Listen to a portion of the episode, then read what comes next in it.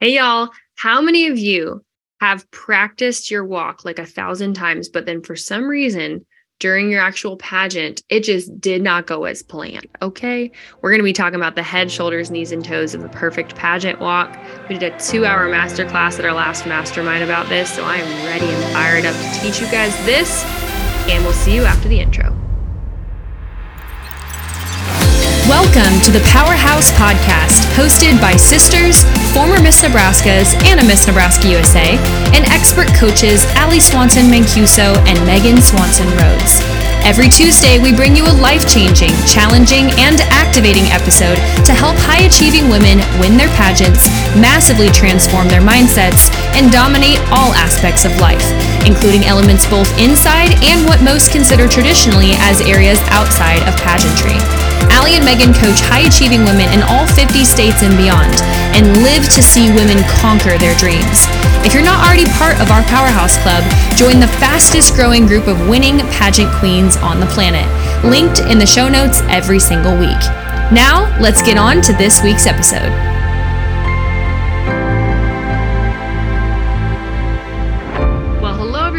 Megan here, and today I'm going to be talking to you about your head, shoulders, knees, and toes of your perfect pageant walk. Like I said at our last mastermind, our February winter mastermind, it was a winter wonderland. It was so wondrous and fun.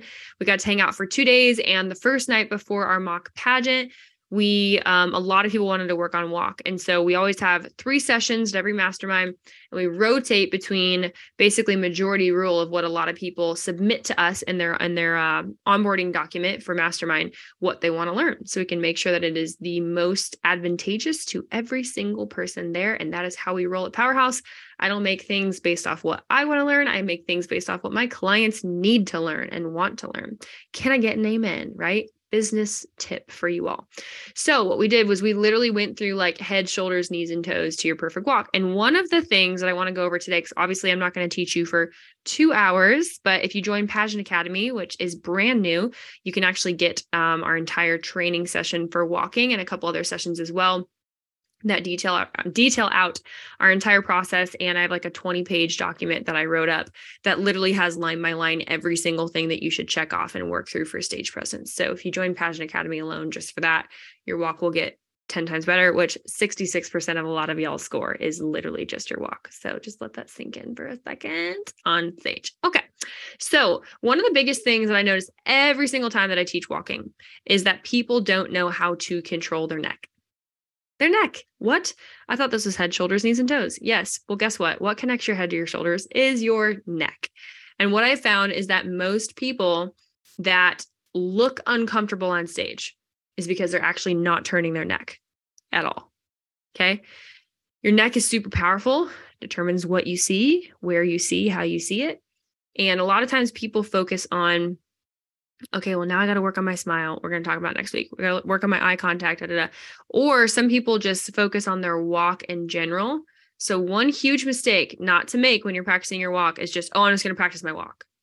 So because the walk has so many parts to it. You have your feet, you have your knees, you have your your posture of how forward or back your overall axis of your body is. You have your shoulders, you have your neck, you have your head, you have your smile, you have your eyes, and then you have your hands and your your overall swinging of your arms. That's a lot. Okay. So y'all know like in a scientific formula when you had to do like proofs in in high school, it's like the last science class that I took.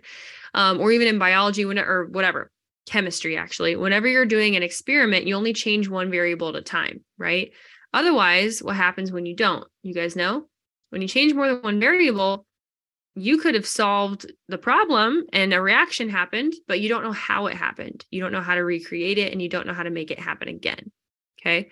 So we want to make sure that with our walk we're, we're fixing one element at a time because otherwise when we like break five things at once um, we don't know how to do it again. And then we're like, oh, this worked. And that's where you get, you know, you take a week off, you practice your walk again, and you just like can't get in the groove again. Okay. So we want to make sure that we're working on one thing at a time. Somebody say one thing at a time, one thing at a time. If you're watching or listening to this, okay. And make sure that you're practicing one little element.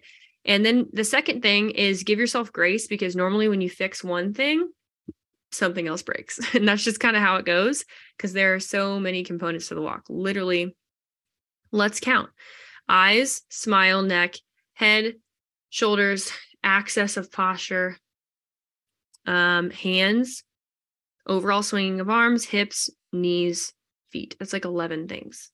11 things. Can you think of, I mean, other than like interview and your overall communication, is there anything else that truly needs like 11 things that goes into it for your pageant performance? I don't think so, right? So that's that's quite a bit.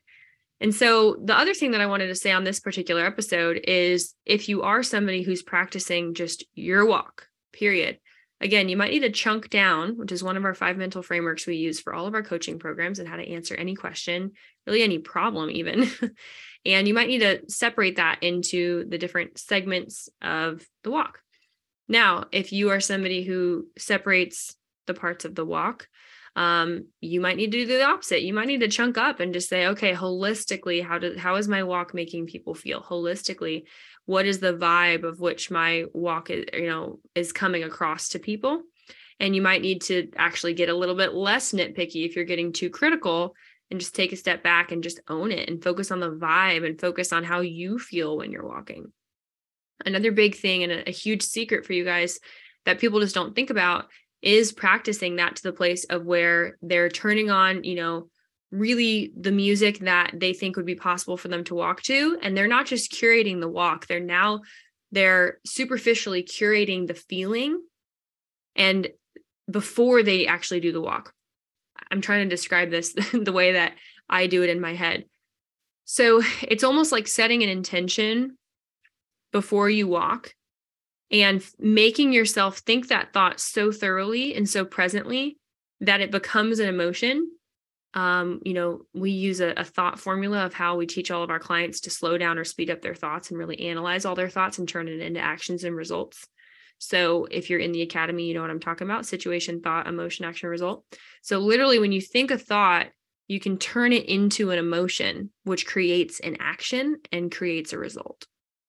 So when you're sitting at the back of the stage, you're getting ready for your on-stage question, you're getting ready for any part of stage presence. What I want you to do is I want you to think that thought so heavily that it turns into an emotion and then you act and you walk literally out of that emotion and it turns into an action and a result.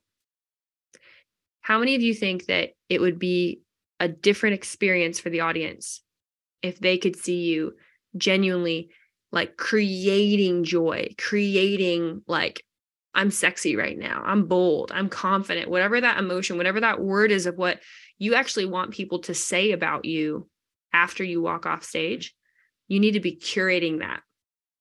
You need to be stirring up that emotion and literally creating it from nothing, from your thought life into the world, into the atmosphere.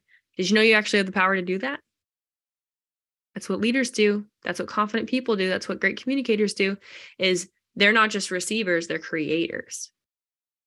This might be the best podcast I've ever done. Just being honest. Am I helping somebody right now? Okay. So I want you guys to practice this.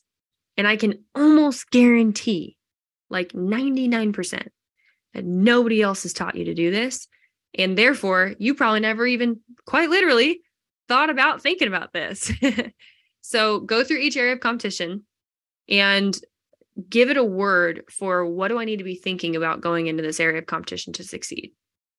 For interview what's the word that i want them to say about me when i leave the interview when i leave the stage when i leave introduction? What is it? Okay? That's actually how i started coining the term powerhouse which is hilarious because now people call me a powerhouse everywhere even like people in the business world that don't know that i have a pageant coaching business because i have other businesses and they'll just say man that girl's like a powerhouse i'm like dang right i am right because that's the intention i pretty much set everywhere that i go and therefore it manifests because I act from the positioning of being a powerhouse. Positioning is everything. Okay. So I hope you guys enjoyed today's podcast. I'm so excited. I hope to see you at Mastermind May 12th and 13th. Go to mastermind.powerhousepageantry.com where you get expert trainings just like this hands on training, data, results, analytics of exactly how you're doing, where you're at in the pack, and what you can do to improve before your state or national pageant. It is crucial that you're there. Don't let somebody else win by like 5%. Go to mastermind.powerhousepageantry.com. You can see uh, we might be running a special, we might not, but it's an always affordable price of just a $1,000 to come for the whole entire weekend. which is less expensive than doing a local. And you basically get an entire local and you actually get your feedback for once. Okay. And meet a bunch of new friends who are awesome. Okay. So that's it for this week. Love you guys. See you next week. Thanks so much for listening to this episode. This is Coach Megan, and uh, I just wanted to say it is 2023 in terms of the next pageant season, and we have so many new things going on at Powerhouse. We have a new brand, we have new logos, we have a new website, we have new resources for you. So make sure that you click the link below. If you are not already part of the Powerhouse Club, figure out how you can save $300 per month and $700 overall by joining the best world class pageant training in the world that you cannot get anywhere else. Intrigued? Click the link below, and we can't wait to see you. Thanks for listening to this episode, and we will see you next week.